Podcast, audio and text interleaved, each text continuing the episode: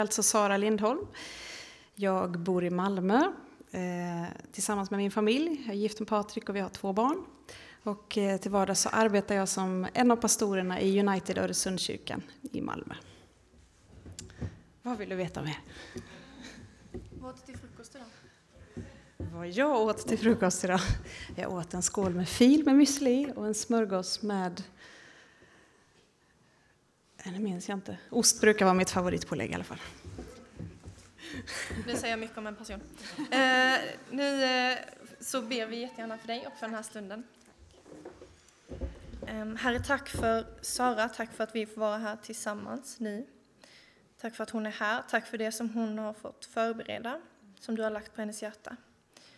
Vi ber heligande att du välsignar det, att du öppnar allas våra hjärtan för dig, så att vi kan få ta emot och eh, eh, få se ännu mer av vem du är, Gud, här idag.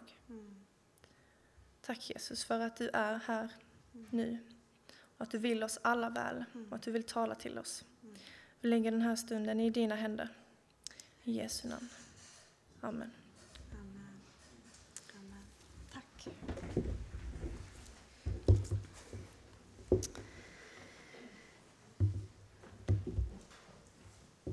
Det är ju alltså snart 500 år sedan Luther spikade upp sina 95 teser på kyrkporten i Wittenberg.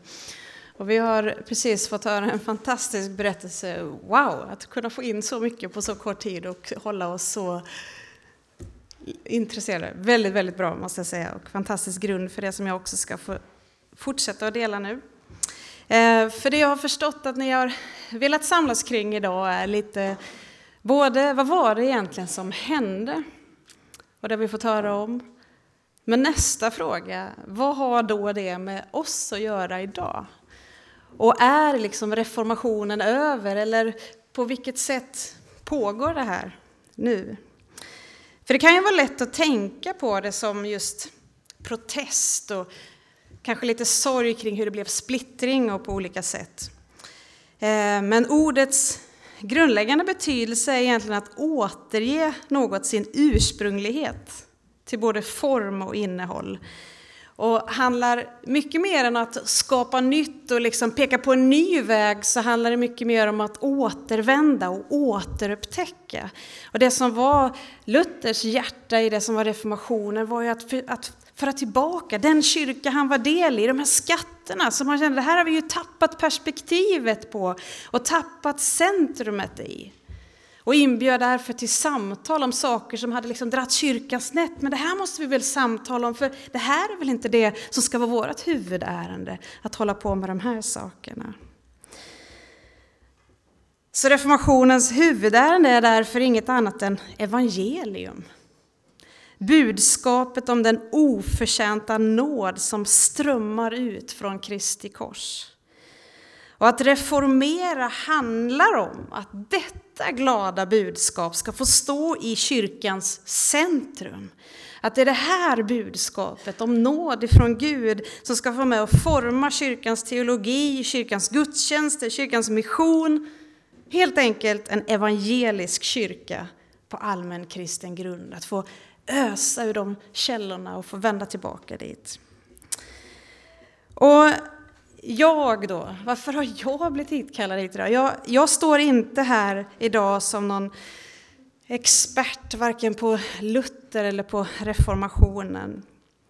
Men kanske är det så att jag står här idag just bara för att jag efter många, många år som kristen på riktigt faktiskt kom till slutet av mig själv. Och i och med det för första gången på djupet insåg att det är just det evangelium som reformationen var med och bringade fram i ljuset som jag behöver. Evangelium om en rättfärdighet från Gud genom tro. Jag har nämligen vuxit upp i en kristen familj.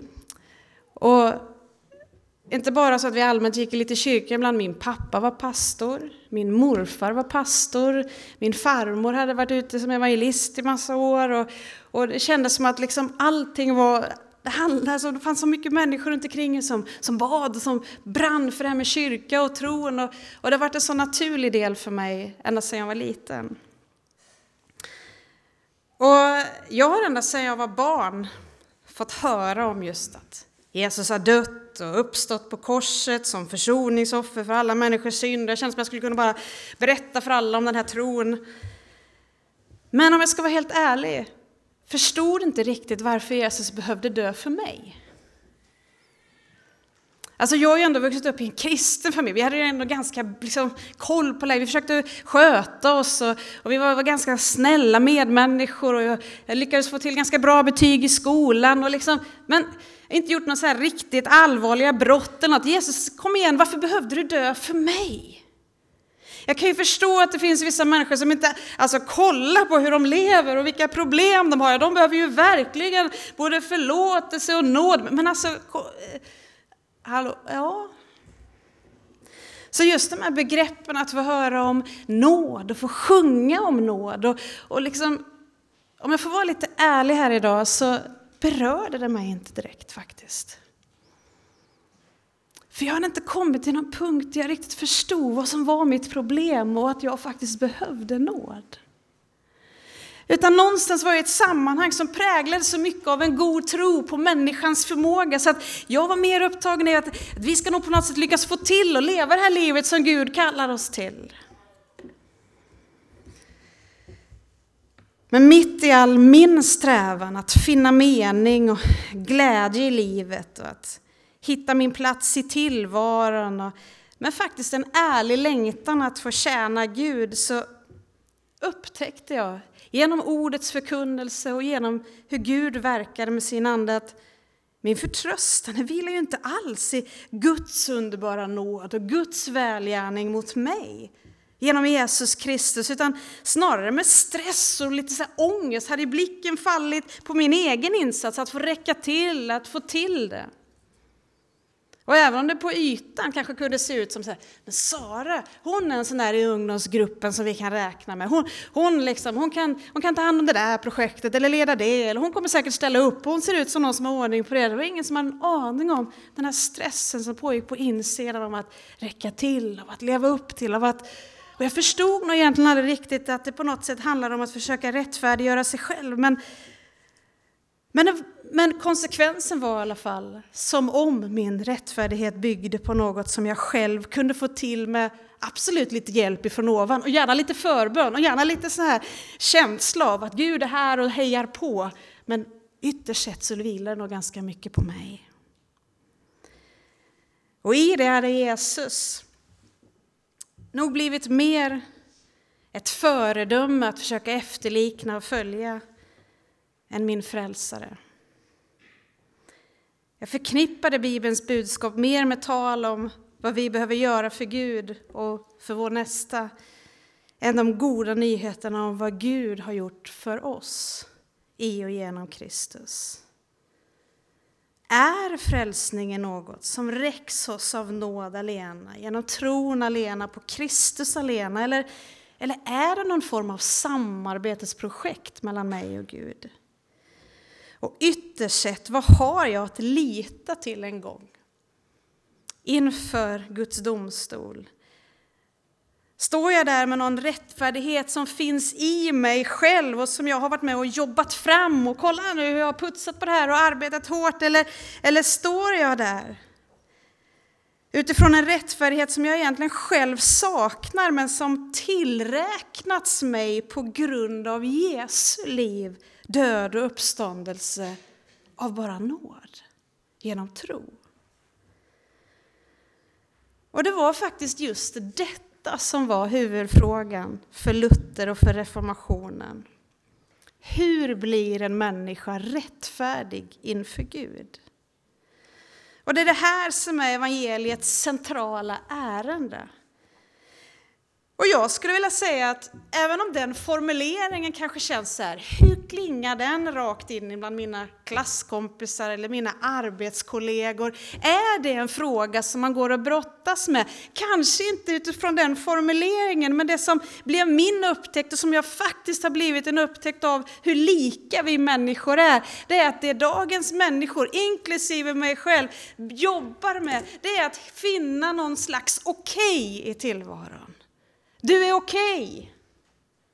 Och vi kämpar på med våra olika saker för att uppnå, för att bli, för att sträva efter. Därför att vi söker att på något sätt rättfärdiggöra oss själva och, och vi kanske liksom förklarar för oss själva, eller varför jag gjorde det här var, jo men jag gjorde ju ändå det för att, och jag hoppas ju ändå att, och jag menade ju ändå. Vi håller på att ursäkta oss, förklarar oss, inte minst för oss själva. Våra val eller våra handlingar.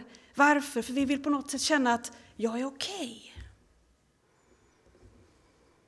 Och få ett erkännande på det. Och det spelar ingen roll om man är kristen eller icke-kristen, så söker vi det här godkännandet som ska befria oss från någon slags skuld och skam som är att jag är inte riktigt okej okay som jag är. Så om jag bara strävar lite till, om jag jobbar lite mer på olika sätt så kanske jag bara får ett tillvaro att du, dig kan vi räkna med, du kommer bli bjuden på de här festerna eller du kommer vara, därför att vi är på, på jakt efter att bara finna den här platsen i tillvaron. Och om vi inte får höra kyrkan förkunna för oss vilken väg som leder till frid och salighet från just skam och från skuld så kommer vi börja lyssna till alternativa berättelser. Vår värld är full av dem. Vi matas dagligen från social media, från tidningar, från allting som vi har omkring oss med så här ska man tänka, så här ska vi se ut, så här behöver vi göra, det här behöver vi uppnå, för då kommer vi lyckas i livet. Då kommer du finna glädje, du kommer finna framgång och, och liksom bli, bli den människa som du önskar att få bli. Och jag skulle vilja säga att alla människor brottas egentligen med ungefär liknande typ av frågor. Alla människor har någon typ av berättelse, evangelium, som man förhåller sig till. Och ska man hårdra det så är det ungefär fyra frågor som någonstans man, man kanske har någon slags hållning till när man närmar sig livets frågor. Varifrån kommer vi? De flesta människor har någon slags uppfattning ifrån varifrån jag kommer, vad som är vårt värde, vad jag finner det i. Och så har man någon typ av ställning till vad det är som har gått fel med världen och med mig. Och så har man någon slags förhoppning om bara det här sker, då kommer det bli bra. Och så här kommer det se ut när det är fixat. Man har olika svar på de här, men man förhåller sig till ungefär att det är det här som, som livet handlar om. Det här, jag finner mening och ro, men det här har gått snett. Det här måste till. Om jag bara får vara med om det här, eller om jag bara får köpa det, eller bli det, då kommer mitt liv se ut. Och så har man en berättelse som man på något sätt förhåller sig till. Guds ord, Bibeln, är en berättelse som erbjuder svar på de här frågorna. Varifrån vi kommer, vad det är som har gått snett, vem eller vad det är som kan ställa det här till rätta och hur det kommer se ut när det är skett. Alltså drömmen om paradiset, det har ju alla. Men vad är det som kommer, vad är det som kommer göra att det blir så? Den här friden, att få, få ro med sig själv, att få ro med sin tillvaro på riktigt på insidan. Vad är det som kan skapa det? Den stora berättelsen som skriften förmedlar är Guds frälsningshistoria om skapelse, om fallet, hur vi vänder oss bort ifrån Gud om försoningen, hur Gud själv i vårt ställe försonar oss med Gud och hur Gud genom sin ande håller på att förnya hela sin skapelse. Genom skriften så får vi kunskap som vi inte kan få någon annanstans. Det är genom skriften som vi får kunskap om att vi är skapade av Gud till hans likhet och ett liv i hans gemenskap. Det är inte en sanning som folk bara lever i och tror på, utan det är genom den här boken som vi får tag på hur vi egentligen är skapade och konstruerade från början. Det är också genom skriften som vi får insikt i vårt uppror mot Gud, vår bortvändhet från Gud, att vi står under hans rättvisa dom och vrede. Att vi är slavar under synden, andligt döda, alltså vår egen totala oförmåga att göra något åt saken. Men det är också här, genom Guds ord, som vi får insikt om Guds godhet, makt och härlighet, hans nåd och kärlek och hans plan som är satt i verket att rädda oss. Utan den här insikten, den här kunskapen, så inser man inte sin personliga skuld och synd och sitt behov av Gud. Jag tror att man kan känna av den här liksom, på något sätt gnagande ångesten, oron. Liksom, mm, hur blir man lycklig? Det kan se ut som att man har, man har köpt saker, man har fått till saker, man har det egentligen ganska bra, men man kan ställa sig frågan till Sverige idag, varför har vi det inte bättre när vi har det så bra? Därför att det finns ändå, mitt i all den här välfärd och allt det som vi har, så finns det ändå en gnagande oro, en jakt på lyckan, en fight mot någon tomhet som finns här inne.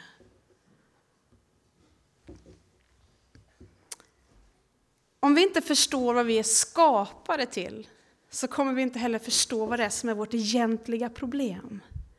Och om vi inte förstår vad som är vårt egentliga problem, just att vi har vänt oss bort ifrån Gud och gått vilse, så kommer vi inte heller förstå varför vi behöver räddning. Och jag skulle vilja ta en stund i det här första passet, att parallellt med att berätta lite hur det har varit för mig i min tro och min resa, skulle jag vilja tala om just att få återupptäcka den stora berättelsen. Jag skulle vilja läsa tillsammans med dig några verser från Romarbrevet Kapitel 11 och de sista verserna där i kapitel 11, vers 33 och framåt. Här har Paulus i Romarbrevets 11 första kapitel återberättat den stora berättelsen och försökt förklara vad vi är skapade till, vad som gick fel och hur synden kom in och om Guds nåd. Och sen är det precis som att han, innan han ska gå in i lite mer praktiskt vad det här får för konsekvenser, så är det som att han brister nästan ut i lovsång här, vers 33. O, vilket djup av rikedom och vishet och kunskap hos Gud. Hur outgrundliga är inte hans domar och hur outrannsakliga hans vägar. Vem har lärt känna Herrens sinne, eller vem har varit hans rådgivare? Eller vem har först givit honom något som han måste betala igen? Av honom, genom honom och till honom är allting. Honom tillhör äran i evigheter. Amen. Just det här som är Bibelns svar på berättelsen, vad vi är skapade till, är just skapelse.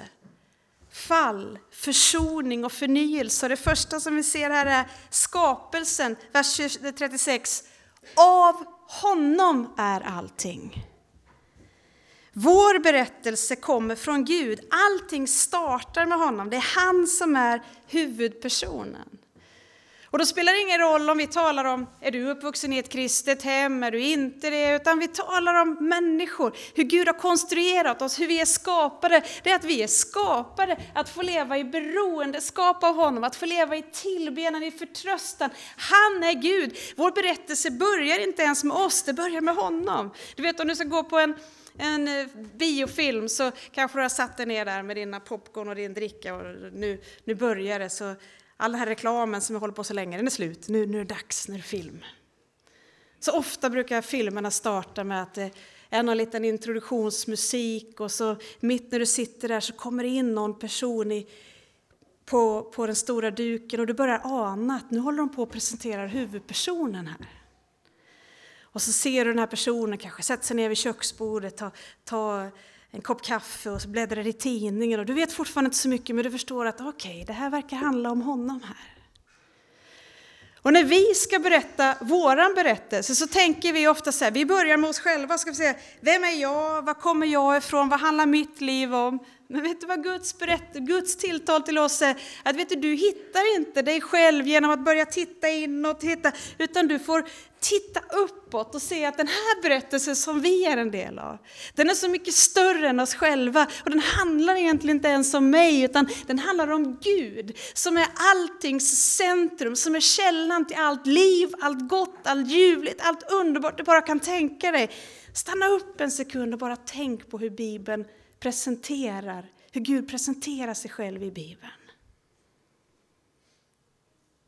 Och så tänker du på något av det vackraste du kan tänka, någonting av det största du kan tänka, någonting av det godaste du har smakat, någonting av det ljuvligaste person du har mött, någonting, allt det. Och så bara tänker du att mycket, mycket mer än det vi ens kan tänka, allt det är Gud.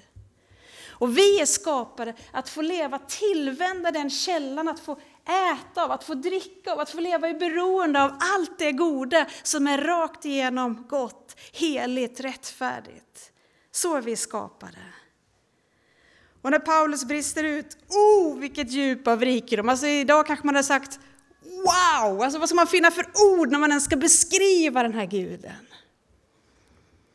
Det vackraste, renaste, största, mest värdefulla, fyllt av liv, frid, kärlek, glädje finns hos Gud. Gud är centrum kring vilket hela universum roterar. Det kanske är en nyhet för dig idag, men du är inte det. Jag är inte det. Och rakt in i samhället idag när vi är så individualistiska och inriktade på var och en så är det så lätt för oss att tro att vi ska liksom, om jag bara får ära, om jag får många likes på Instagram, om jag får bli någon, om jag får bekräftelse, då kommer jag, då kommer jag finna min mening i tillvaron. Men redan där har vi gått vilse. Därför att vi behöver först förstå vad vi är skapade till. Vi är inte skapade att få ära, vi är inte skapade att vara i centrum, utan vi är skapade att få leva, tillvända honom som är i centrum. Det kan låta helt ologiskt från dagens resonemang, men när vi får erfara det så erfar vi att det är sant. Och jag brukar ibland tänka på det ungefär som min dator som jag har med mig ofta när jag arbetar på olika platser så som man gör idag ofta, har med sig något bärbart. Så har jag en dator.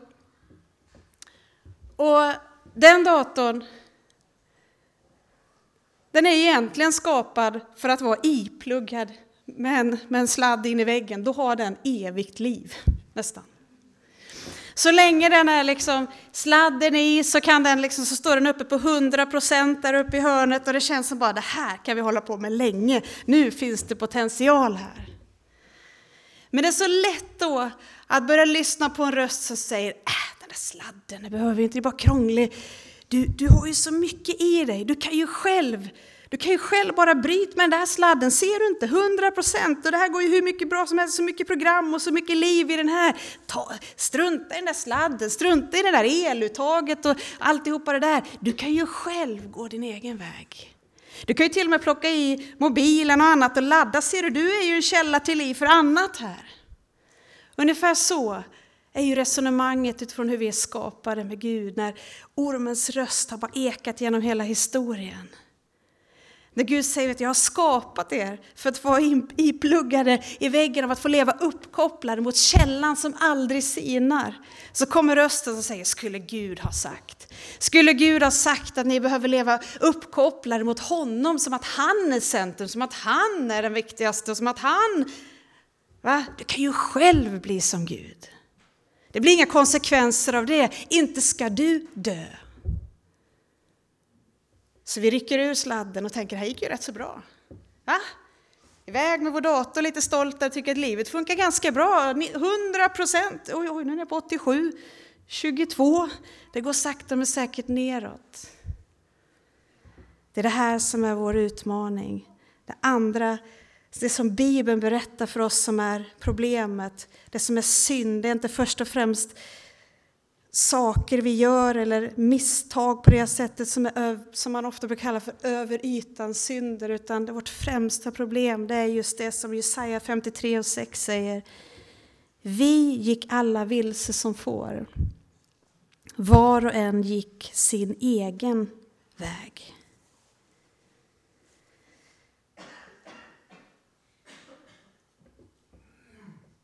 Jag vet inte hur det är med dig. Men för mig har det här varit fullständigt avgörande.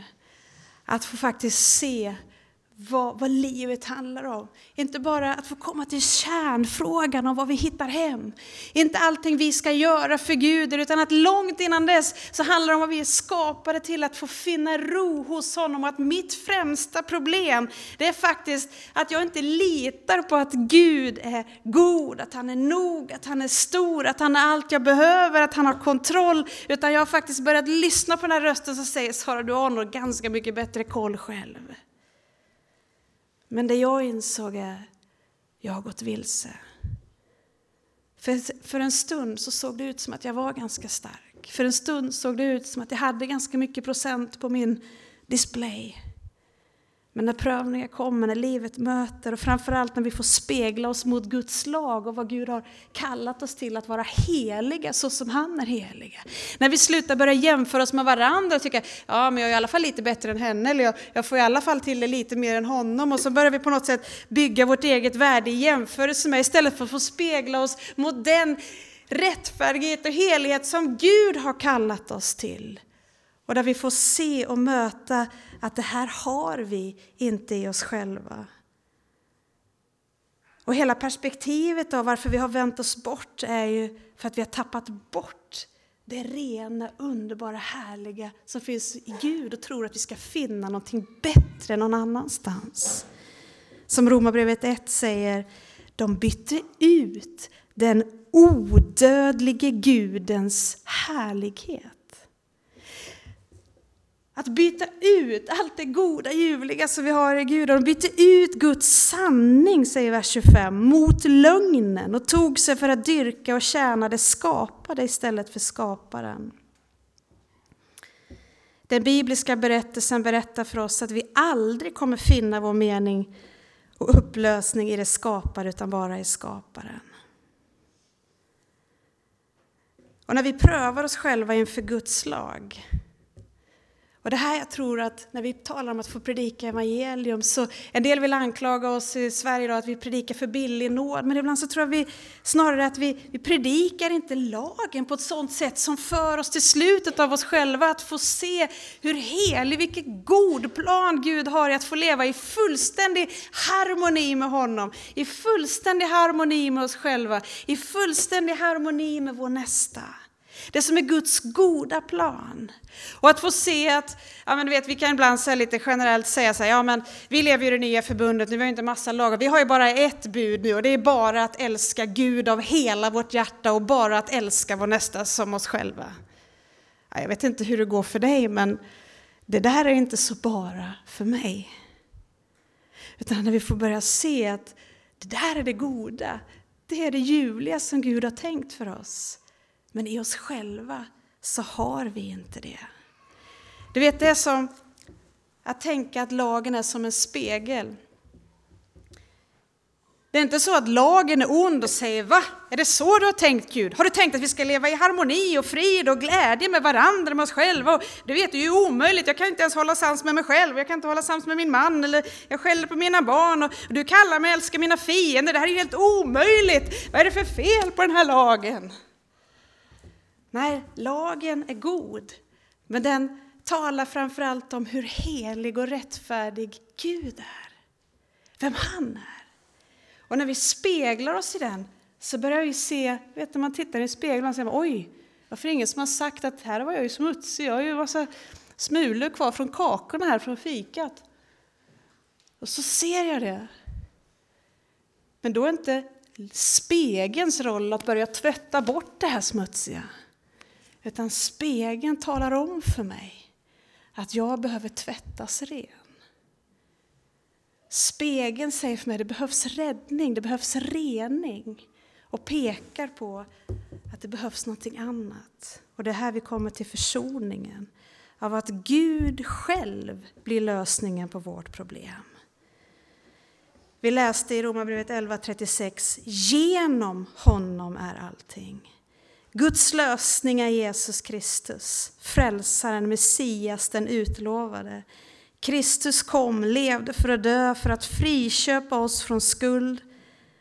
Det här är det mest centrala temat genom hela Bibeln. Jesus kom för att söka upp det som var förlorat och rädda det. Jesus kom inte för att bli betjänad utan för att tjäna och ge sitt liv till lösen för många. Du vet, det finns så mycket vi skulle kunna säga om Jesus, om allt han gjorde, allt som hände. Men hela syftet med varför han kom, det var att ge sitt liv för din och min skull. För att föra oss tillbaka till det liv som vi är kallade till i gemenskap med vår far. Och det här är det som är så stort och så underbart men som är så bara ologiskt för oss att förstå att det är sant. Det saliga bytet att all min synd, allt mitt uppror av att inte lita på Gud, och att gå min egen väg, det var det som lades på korset. Och all hans rättfärdighet läggs på mig. Romarbrevet 3 och 21 säger Men nu har utan lagen en rättfärdighet från Gud blivit uppenbarad. En som lagen och profeterna vittnar om, en rättfärdighet från Gud genom tro på Jesus Kristus för alla som tror. Gud förklarar orättfärdiga människor som du och jag rättfärdiga genom tro på Jesus Kristus. Det är alltså inte rättfärdiga på grund av att vi har fått till det, utan den rättfärdighet som kommer från Gud. Det är hans verk från början till slut. Skapelse, fall, försoning, förnyelse, till honom är allting.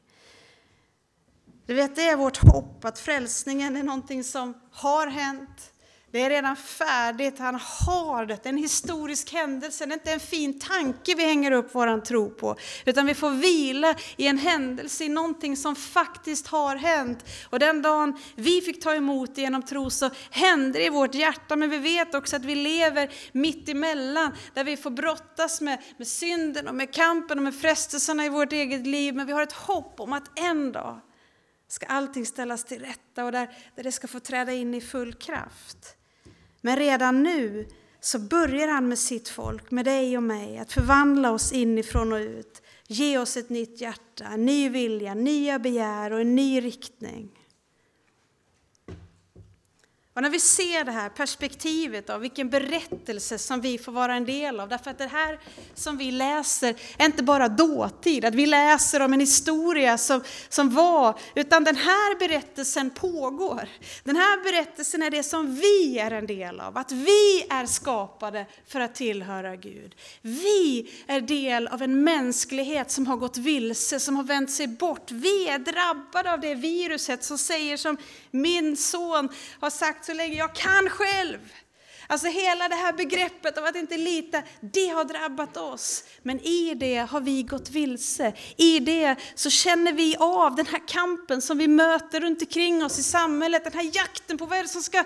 Oh, och i det, om inte vi får lyssna till en röst som säger att Gud har blivit den försoningen för dig. Om inte vi får höra orden ifrån himlen så kommer vi börja lyssna till alternativa berättelser som säger att ah, mitt grundläggande problem, varför jag inte känner den lyckan och glädjen, det är egentligen för att min man, om han bara, då skulle jag. Eller mitt problem är egentligen att den här utbildningen har faktiskt inte gjort med mig det som jag trodde. Om jag bara går en annan utbildning, då kommer jag. Eller det är egentligen för att jag bor här. Och för att om jag bara skulle bo där, då skulle, eller för att jag har ju vuxit upp med det här. Om min mamma hade varit lite mer sån här, då skulle jag.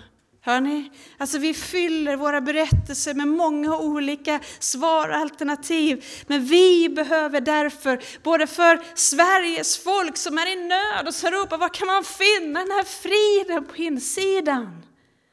Och vi behöver inte ens gå så långt som till dem, utan du och jag, om vi vågar vara ärliga, säger att vi kämpar med den därför att vi också tappar bort vår berättelse. Det är inte så att vi bara fick höra den en gång och sen så ska vi leva på nu i vår försök att leva upp till Guds, att vara Guds bästa barn. Utan den goda nyheten, den berättelse som vi är en del av, det är att det här verket, det pågår och det pågår och det pågår. Och därför behöver vi ständigt få vända tillbaka till, och Luther själv sa att jag behöver evangelium varje dag. Varför då? För att jag tappar bort och glömmer det varje dag.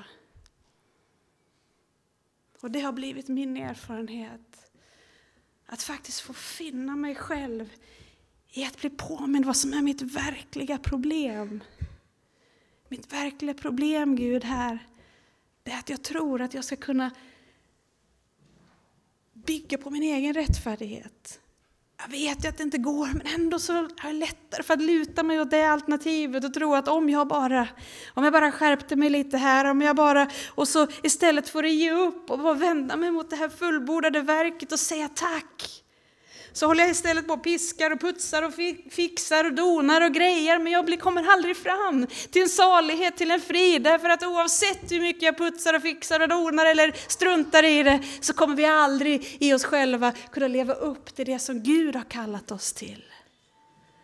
Utan att få istället få böja våra knän och sträcka ut våra händer när vi kommer på gudstjänsten på söndagen och få ta emot ordet, få ta emot brödet och vinet, få ta emot Kristus, alltså, Kristi kors, Kristus, Kristus för dig utgiven. Har du en tro som bygger på vad du ska göra för Gud? Eller har du en tro som bygger på vad Jesus redan har gjort för dig?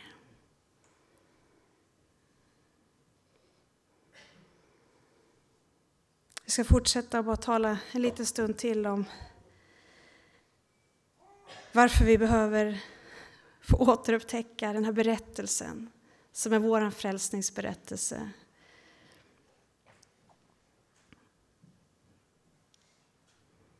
Men innan vi gör det så kan vi bara ta två minuter precis där när jag bara reser upp och sträcker lite på er och får, få in lite energi i kroppen.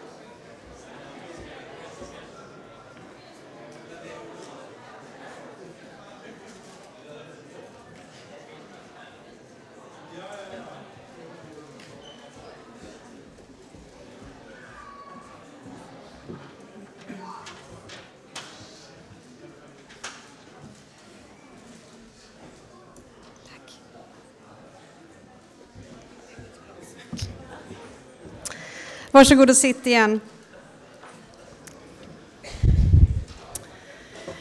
Jag vet inte om du har samma erfarenhet som jag, att det har varit några tillfällen när jag har varit vid havet och badat vid någon sandstrand. Och så har man lämnat handduken, klivit rakt ut i vattnet och ska ta ett svalkande dopp. I en stund, för det var ganska skönt där i vattnet. Och sen så, när jag ska kliva upp igen, så bara undrar jag, men vem har flyttat på min handduk?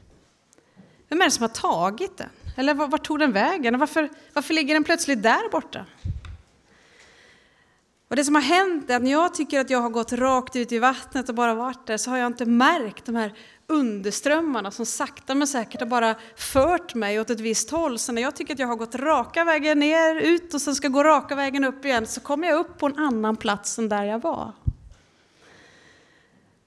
en haltande bild, men lite så är det med den tid som vi lever i. Det är så mycket strömningar som är totalt motsättning mot att få leva i förtröstan på Gud och tillvänd honom. En förtröstan på att få vara mottagare som vågar bekänna sin synd och sin svaghet och leva i förtröstan på Guds nåd som vi får ta emot på grund av Kristus genom tro som gör att kyrkan är på glid, ständigt på väg liksom bort ifrån det som är det centrala, därför att det finns så mycket annat som, är mer, som liksom verkar mer som att det är människor frågar efter idag. Och vi är så lätt att tro att det är andra saker som vi behöver höra eller få ta emot. Så att kyrkan är också ständigt på glid. Det är därför som jag tror att reformationen inte är över, utan därför att kyrkan ständigt behöver få återvända till det som är centrum, det som är det enda hoppet vi har i livet och i döden. Att vi inte tillhör oss själva, utan att vi tillhör Herre Jesus Kristus, vår frälsare, därför att han har köpt oss och betalat priset för oss, att få leva i den här vissheten och den tilliten och den tryggheten att där är mitt hopp. Det känns så enkelt och så basic så att vi ibland tänker att ja, men det där med försoningen och korset och frälsningen, det, det kan vi ju nu. Nu måste vi ge oss ut på lite mer djupare och viktigare grejer. Men om vi vågar vara ärliga och bejaka, vad är vår främsta kamp som vi lever i? De flesta av oss jag möter i mitt eget liv, jag möter när jag sitter i själavården, jag möter när jag delar med mina vänner. Det är en ständig kamp mot alla de här rösterna som bara anklagar oss här inne. Vem tror du att du är? Varför får du inte till det här livet, Sara? Hur skulle du kunna med frimodighet göra det här, du som inte ens... Och så är det så mycket röster som bara vill ta bort ifrån oss den här frimodigheten, glädjen, friden att bara få vara hans. Där jag istället tror att det är så mycket annat som jag behöver göra och jobba på och få till för att få leva i denna rättfärdighet. Jag har en otrolig respekt för de pastorer och ledare som jag har fått lyssna till genom åren. Människor som känner Gud och som lagt ner hela sina liv för att tjäna honom och ära honom. Människor som har bett för mig och som jag har fått möta Gud tillsammans med på läger, på gudstjänster, på olika sammanhang. Men jag ser ett problem i såväl frikyrkan som folkkyrkan. Att, och det är att vi gång på gång kommer ifrån den här mest centrala frågan. Hur blir en människa rättfärdig inför Gud? Och jag personligen skulle vilja gå så långt så jag skulle säga att jag vet inte ens om jag har hört det rena evangeliet i flera sammanhang som jag har varit i. Därför att den märkliga upplevelsen för mig de senaste åren är att jag plötsligt upplever som att Men Gud, det här, det här vad du har gjort, nu förstår jag Jesus, det är ju för mig.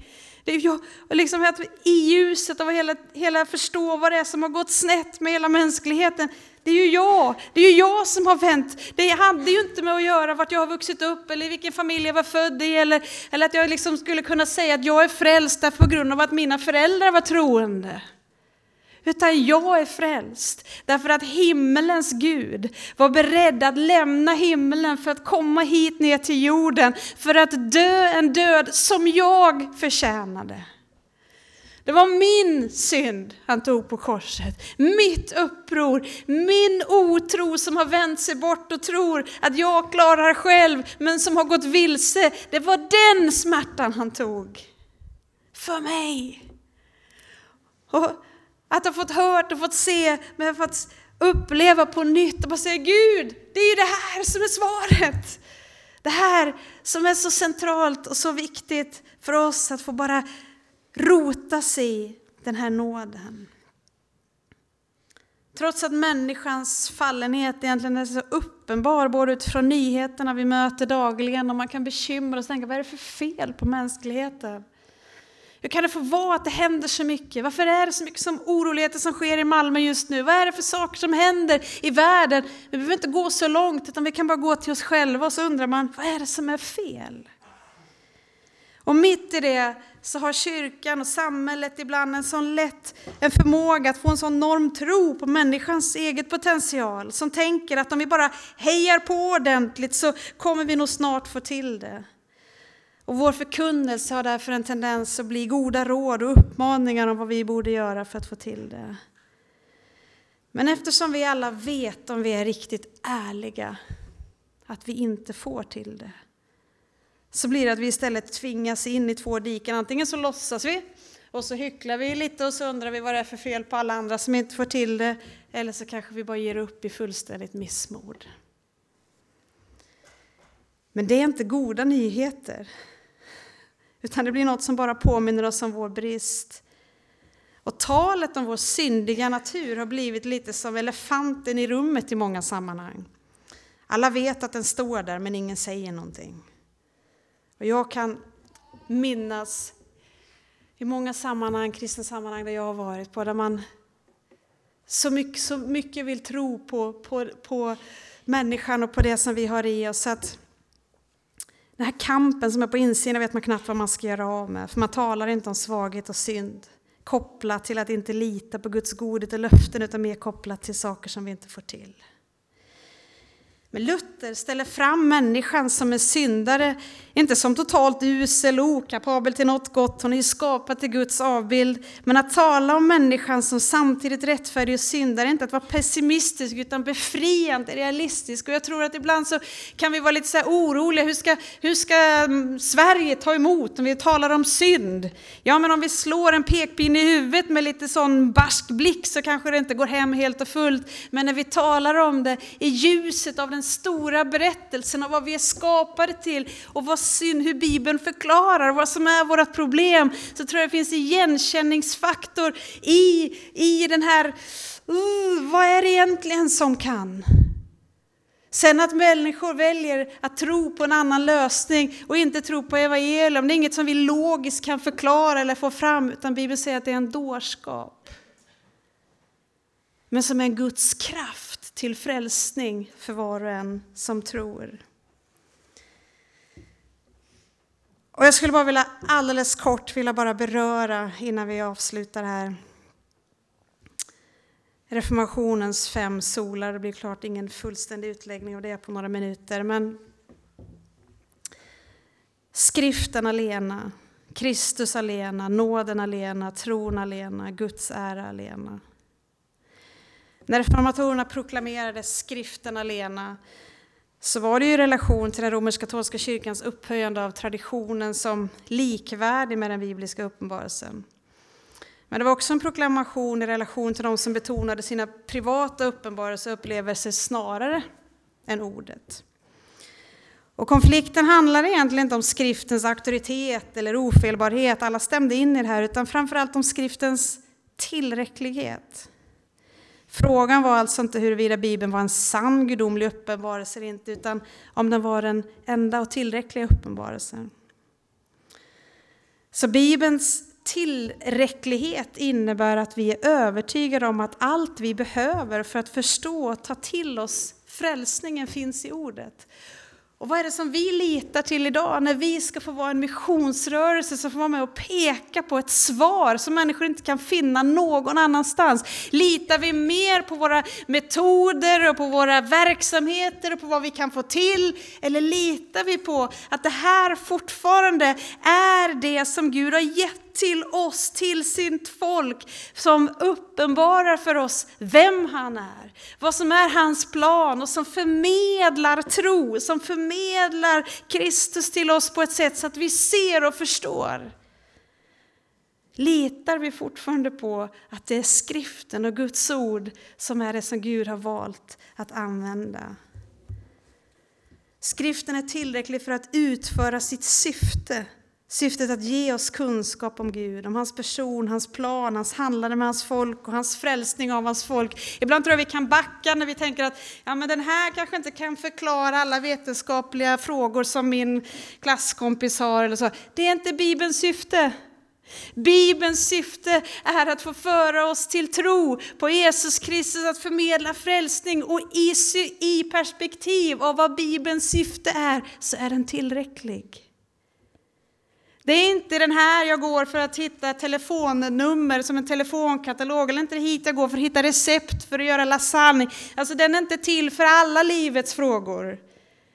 Men den har ett tydligt syfte att få uppenbara Gud och uppenbara Kristus och frälsning och hur vi kan finna ro och frid. Och genom den här boken som vi blir påminna om att det är ingenting som vi har i oss själva eller kan få till i oss själva. Och det är ingenting som vi kan peppa oss till att ja, men det är nåd, det är nåd. Nej, faktum är att jag är en av dem som kan vittna över att fast jag tror på det, fast jag har hört det hundra gånger, så funktionellt har jag så svårt att lita på det. Att det är sant, att det är nu, att det är idag. Därför så behöver inte jag bara peppa igång mig själv, utan jag behöver få höra någon som talar ut de levande orden, som är Guds ord, som går in och som inte bara är information om Gud, utan som är ord som skapar det i mitt hjärta. Därför att vi tror att Guds levande ord är inte bara en berättelse om Gud, utan vi tror att Kristus var ordet, att Gud verkar genom sin ande på det sättet att han inte bara vill att vi ska pumpa upp någon slags tro, utan att det är Kristus alena, det förstår vi genom att han är den enda som kunde i vårt ställe bli våran rättfärdighet. Och tron på det kommer genom förkunnelsen av Guds ord. Efesierbrevet 2 och vers 1 säger så här. Också er har Gud gjort levande. Ni som var döda genom era överträdelser och synder. Tidigare levde ni i dem på den här världens vis, följde härskaren över luftens välde, den ande som nu är verksam i olydnadens söner. Bland dem var vi alla en gång när vi följde våra syndiga begär och gjorde vad köttet och sinnet ville. Av naturen var vi vredens barn, vi liksom de andra. Att få ta till sig och förstå det här med Kristus alena, det är att först faktiskt få stanna upp i de här första verserna i Efesierbrevet 2 och få se hur illa det står till med oss. För den mörka bild och lite hopplösa bild som målas upp här är fullständigt nödvändig för oss för att få till oss och se hur allvarligt det står till med oss. Jag vet inte hur det är med dig, men ibland är det som att vi kan, jag kan komma på mig själv, tänka lite på det här med frälsning och Gud, som att det är något jag nästan tar för givet. Det måste väl vara en del av Guds arbetsbeskrivning, att han ska frälsa folk. Så det är, liksom, det är väl bara att liksom utgå från det. Gud är inte skyldig oss någonting. Vi har vänt oss bort i uppror mot Gud. Och den här texten bland annat förklarar för oss att utan Kristus, utan Guds ingripande så är vi andligt sett döda. Och du vet, en död person kan inte ens ropa på hjälp. Det står inte att vi är lite skadade som vi bara kan fixa till med kanske lite hjälp från Gud eller lite, lite liksom fokuserat arbete, utan det står att vårt tillstånd är kört. Så allvarligt är det för mig utan Gud, utan Guds ingripande i den här världen, så är det kört. Men texten slutar inte där. Utan det kommer en vändning som är hela fundamentet för vår kristna tro. Och det är nästa vers där det står Men Gud. Men Gud som är rik på barmhärtighet har älskat oss med så stor kärlek, också när vi ännu var döda genom våra överträdelser, att han har gjort oss levande tillsammans med Kristus. Av nåd är ni frälsta. Ja, han har uppväckt oss med honom och satt oss med honom i den himmelska världen i Kristus Jesus för att i kommande tider visa sin överväldigande rika nåd genom godhet mot oss i Kristus Jesus. Men Gud, du vet det, det är hela det fundamentet som Gud vill föra oss till nåden alena, Kristus alena, därför att vi var döda. Men Gud har gjort oss levande. Vi var förlorade, men Gud fann oss. Vi stod under Guds dom, men Kristus tog vårt straff på sig. Vi är trolösa, men Gud är trofast. Vi faller, men Kristus har stått i vårt ställe. Vi är syndare som fortfarande tappar perspektivet, som fortfarande tvivlar, som stapplar, som gör dumma saker. Men Kristus har blivit vår rättfärdighet. Det här är Guds budskap till oss.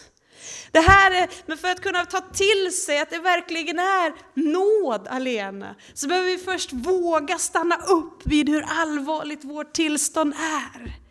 Det är det som, om jag ska få ringa in centrumet av mitt enkla vittnesbörd idag, vad jag har upplevt att Gud har fått göra i mitt liv och utifrån de sammanhang jag är, så har hela befrielsen för mig fått vara att faktiskt få bejaka vad det är som, som är fel med mänskligheten och som jag är en del av. Därför att det var först där, i det allvarliga tillståndet, som jag förstod att det är ju nåd, Gud. Det är ju nåd. Det är ju nåd som jag behöver, därför att om inte du griper in i mitt liv så är det kört för mig. Men Gud som är rik på barmhärtighet har älskat mig och oss med så stor kärlek att han offrade sin egen son för din och för min skull. Och därför så tror jag kyrkan viktigaste röst idag är att bara få fortsätta genom ordets förkunnelse, genom sakramenten, genom dopet, genom nattvarden, bara få föra oss tillbaka till detta fullbordade verk för oss. Det är slut nu, kampen är över. Du behöver inte längre bygga på din egen rättfärdighet eller försöka putsa eller få till, utan du får istället gång på gång bara få ge upp där vid korset och bekänna och erkänna att i mig själv är jag inget, men i dig har jag allt. Och när jag inte vågar lita på det så får jag vända mig till kyrkans gemenskap, kyrkans tro. Det är inte så att jag bara kan hålla uppe denna bekännelse, utan jag är svag och jag vågar se att kyrkan får vara den plats där jag får komma. Jag får komma till ordet, jag får komma till gemenskapen och säga Gud, fortsätt ditt verk i mig. Fortsätt att bara ösa din nåd över mig, tacka din nåd är ny varje morgon. Därför att fortfarande så har jag så mycket lättare att luta till att mm, ge mig själv lite rött kort och gult kort när jag inte tycker att jag har fått till det eller förtjänat det, eller gå med lite skamsen blick och känna men nu kan jag inte åka så frimodigt till Hässleholm, de skulle bara veta vad jag höll på med i veckan. Och ska jag stå här och tala om nåd och om Kristus och frimodighet och glädje? Gud, vem, du vet, så behandlar vi oss själva, så behandlar jag mig själv. Med Guds röst, Guds ord till dig och till mig idag 2017 och inte liksom en gång om året utan varje vecka, varje dag vill vara Kristus. Kristus är nog för dig. Det behövs inga fler offer.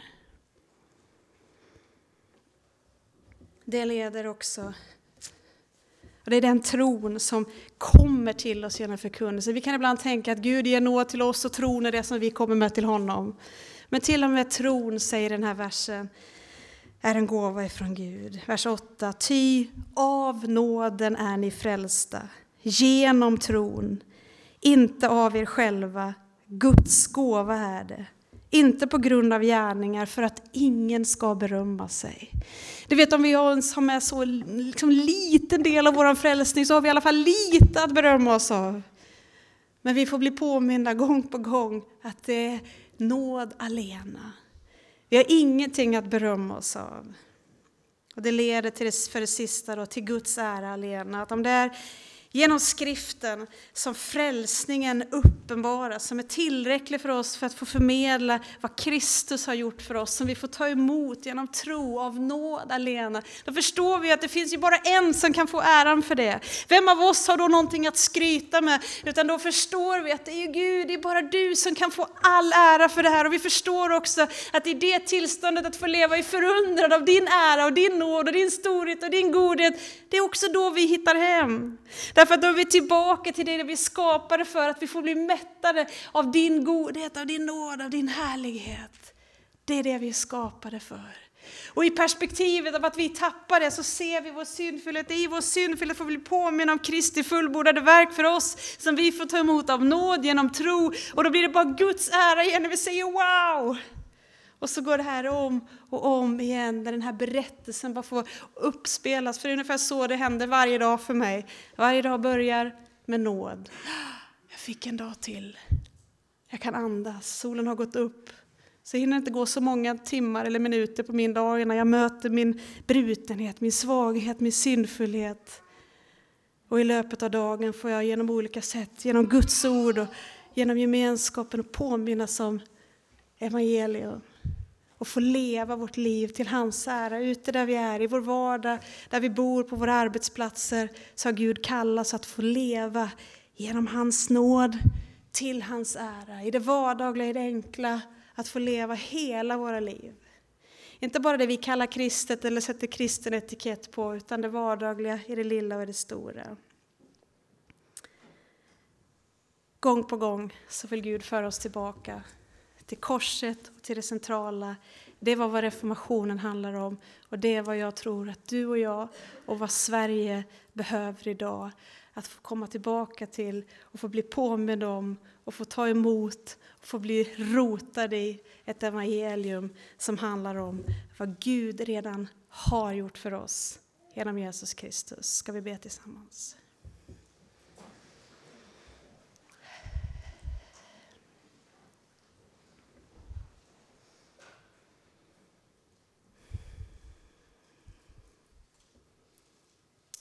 Himmelske Fader, allting skapar och upprätthåller av allt liv. Vi tackar dig för ditt ord som är levande och verksamt. Jesus Kristus, vår frälsare och Herre, vi vill tacka dig för att du var beredd att lämna himmelen för att komma hit och bli som en av oss. Leva det liv som vi inte kunde själva leva och dö den död som vi förtjänade. Heligande, tack att du tar det här fullbordade verket ända från Golgata rakt in i våra hjärtan. Öppnar våra ögon, föder oss på nytt och låter oss få erfara detta nya livet. Tack Gud att du är här just nu, att du möter oss och att du drar oss till dig själv, till verkligheten själv. Gud, det är så många andra berättelser som vi lyssnar till och tror på ska ge oss det vi söker och så många avgudar som vi förtröstar på och litar på istället för dig. Men led oss tillbaka till ditt kors och till ditt fullbordade verk. Att vi inte behöver själva försöka skapa en rättfärdighet eller ett godkännande på att vi är okej. Okay, utan du har mött oss i vår svaghet och medan vi ännu var syndare så betalade du priset och gav ditt eget liv för vår skull. Om det var nåd så det började så är det också din nåd som kommer bevara oss ända in i det sista. Vi får stämma in i Paulus ord att jag är övertygad om att han som har börjat ett gott verk i er också ska fullborda det inte Jesu Kristi idag. Hjälp oss att lita på det, att precis som vi fick ta emot frälsningen genom nåd så får vi också leva varje dag av din nåd, Herre. Tack Jesus Kristus för ditt fullbordade verk för vår skull. Och hjälp oss att också få vara levande vittnen som får vara med och ge detta underbara glada budskap vidare till våra grannar, till våra kollegor, till våra klasskompisar och människor vi har omkring oss. Herre Jesus, vi ber för, för vårt land just nu och för människor som vi har omkring oss. Låt din nåd få lysa genom våra sprickor och våra brister. Inte för att vi har någon präktighet i oss själva utan för att vi har fått inse att vi är inget i oss själva utan vi är beroende av dig. Och vi har fått ta emot nåd. Detta ber vi i Faderns och Sonens och den helige Andes namn. Amen. Tack så mycket.